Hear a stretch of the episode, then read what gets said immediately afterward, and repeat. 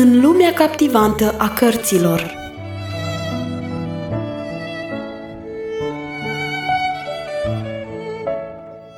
Ascultați în continuare lecturarea cărții Secretul Mulțumirii, scrisă de Harriet Loomis Smith.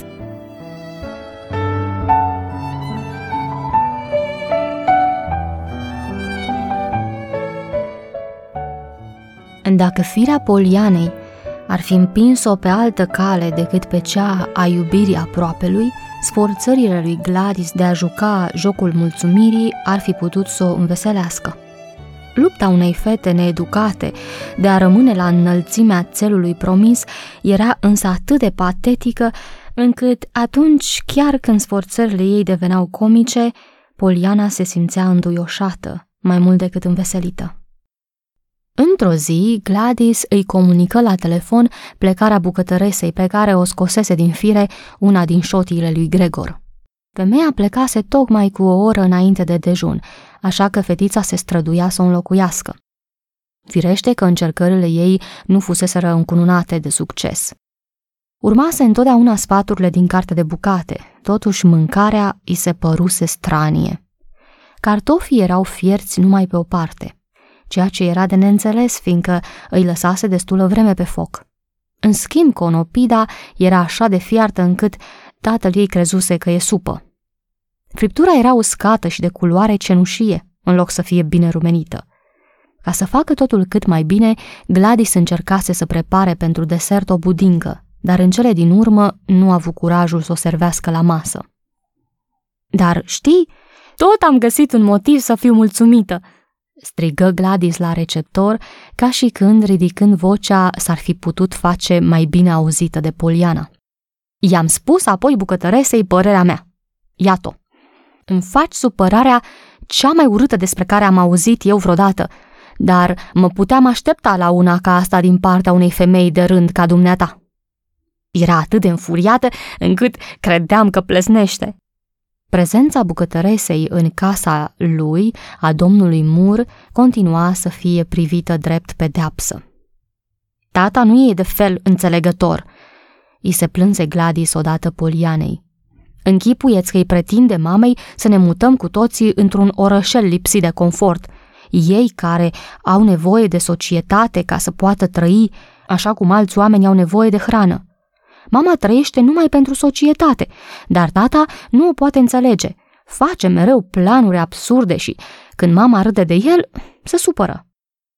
Ghicind din tăcerea Polianei că o dezaprobă, crezu că aceasta poate fi din cauză că nu ține seama de regulile jocului, așa că se grăbi să adauge. Totuși mă bucur uneori că e aici. Zilele trecute îl trimisesem pe Gregor să cumpere o cutie de conserve de carne. Restul pe care l-a primit l-a cheltuit pe migdale.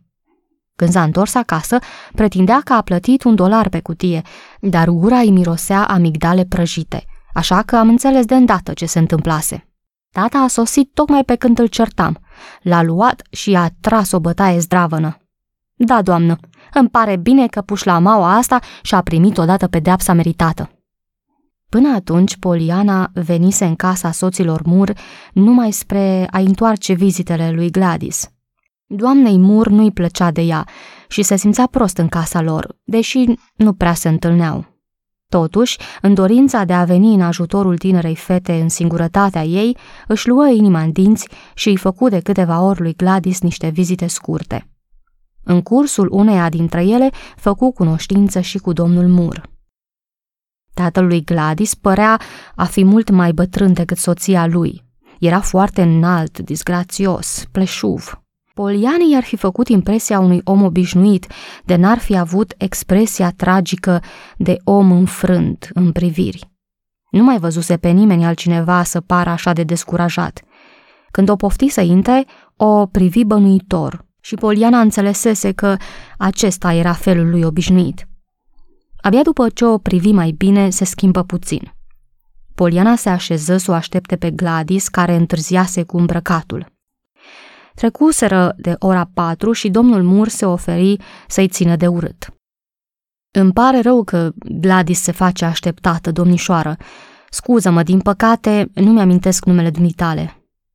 Doamna Pendleton, răspunse Poliana zâmbind. Țin foarte mult la fica dumitale, domnule Mur.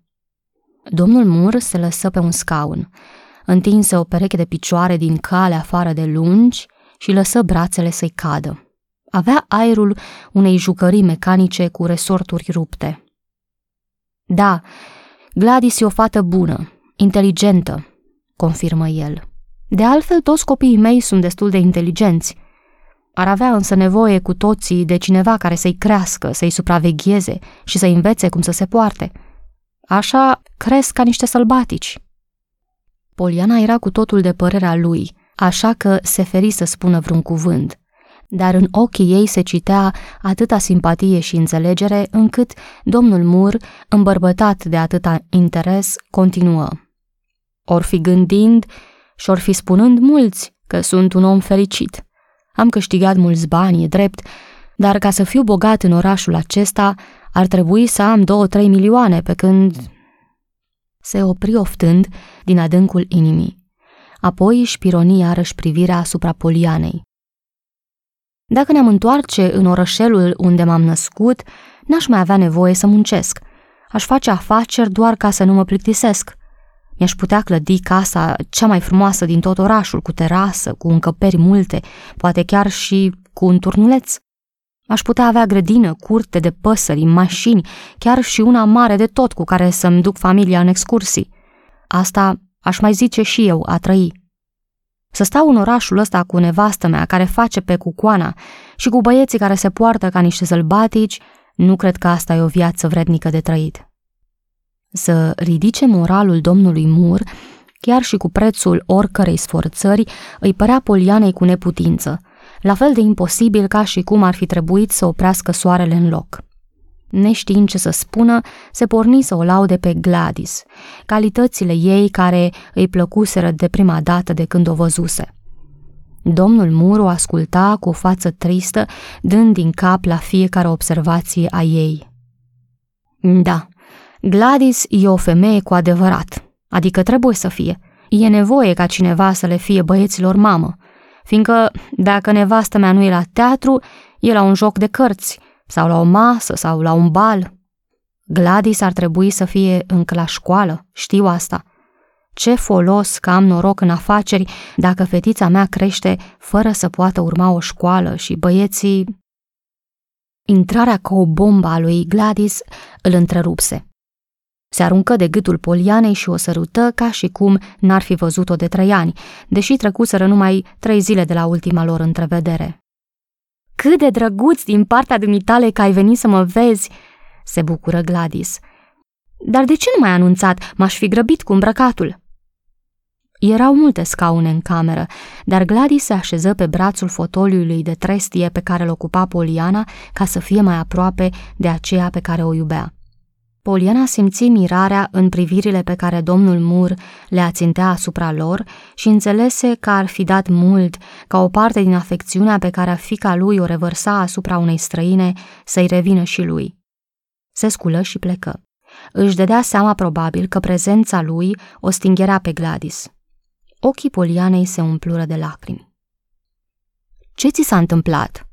O întrebă Gladys autoritară, aplecându-se să-și privească prietena mai de aproape.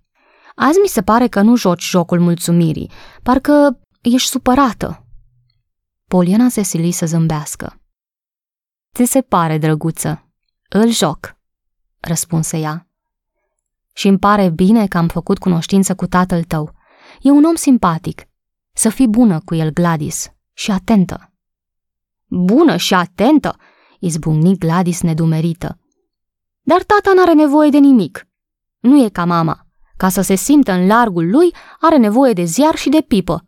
Iar băieții să nu-l supere cu certurile lor. N-are nevoie de nimeni ca să nu se plictisească. Îi place să fie singur.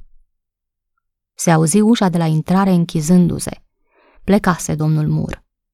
Gladys își privea prietena zâmbindu-i cu înțeles, parcă ar fi vrut să-i spună Vezi că am dreptate? Îndată după închiderea ușii, ca un ecou, urmă alt zgomot, întovărășit de țipete. Nu, nu te speria, se grăbi Gladys, văzând fața speriată a Polianei. Nu-i nimica, Se pare că băieții se joacă de-a pirații sau de-a tâlharii sau ceva asemănător și s-or fi trântit unul pe altul. Mi se pare totuși că plânge cineva. Se prea poate, se bat atâta încât e de mirare că nu-și rup oasele. În clipa următoare, Norman se năpusti.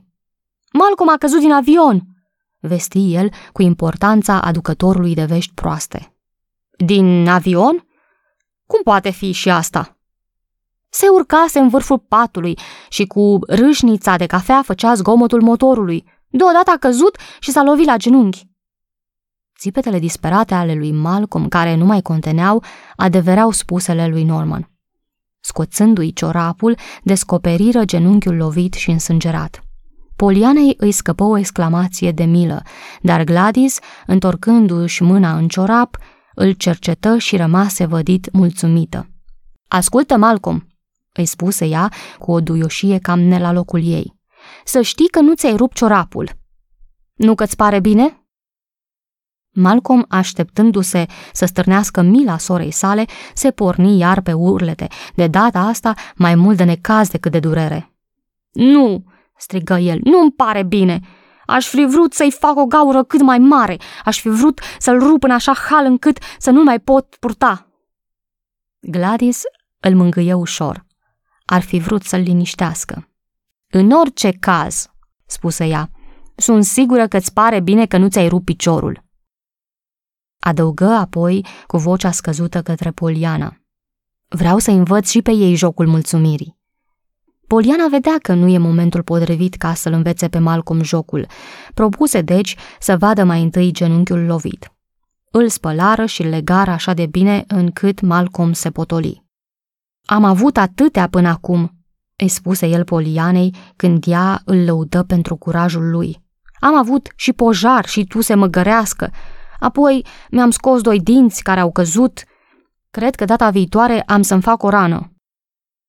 După ce îi sprăviră cu îngrijirile acordate micului Malcolm, Poliana spuse că trebuie să plece. Izbuti cu greu, căci Gladys, care era deprinsă să privească punctualitatea drept ceva cu totul lipsit de importanță, dorea să o oprească cu sila. Poliana se scuză însă că trebuie să pregătească masa pentru soțul ei. Ce s-ar întâmpla dacă odată masa n-ar fi gata la ora obișnuită? N-ar fi nicio nenorocire, spuse Gladys ținând-o de braț. Tot el e mai avantajat, fiindcă te vede zilnic, pe când eu... Dar Poliana nu se lăsă convinsă. Gladys, văzând că nu folosește la nimic insistența ei, îi dădu drumul, făgăduindu-i că va veni în curând la ea. Acum, pentru că e tata să mai vadă de băieți, aș putea veni la tine de dimineață. Bine zici, draga mea, spuse Poliana gândindu-se că, dacă ar petrece o zi întreagă împreună, ar putea să îndrepte pe nesimțite ideile greșite ale lui Gladys despre jocul mulțumirii. Vino cât mai curând, stărui ea. Și Gladys îi răspunse bucuroasă. Să știi că vin.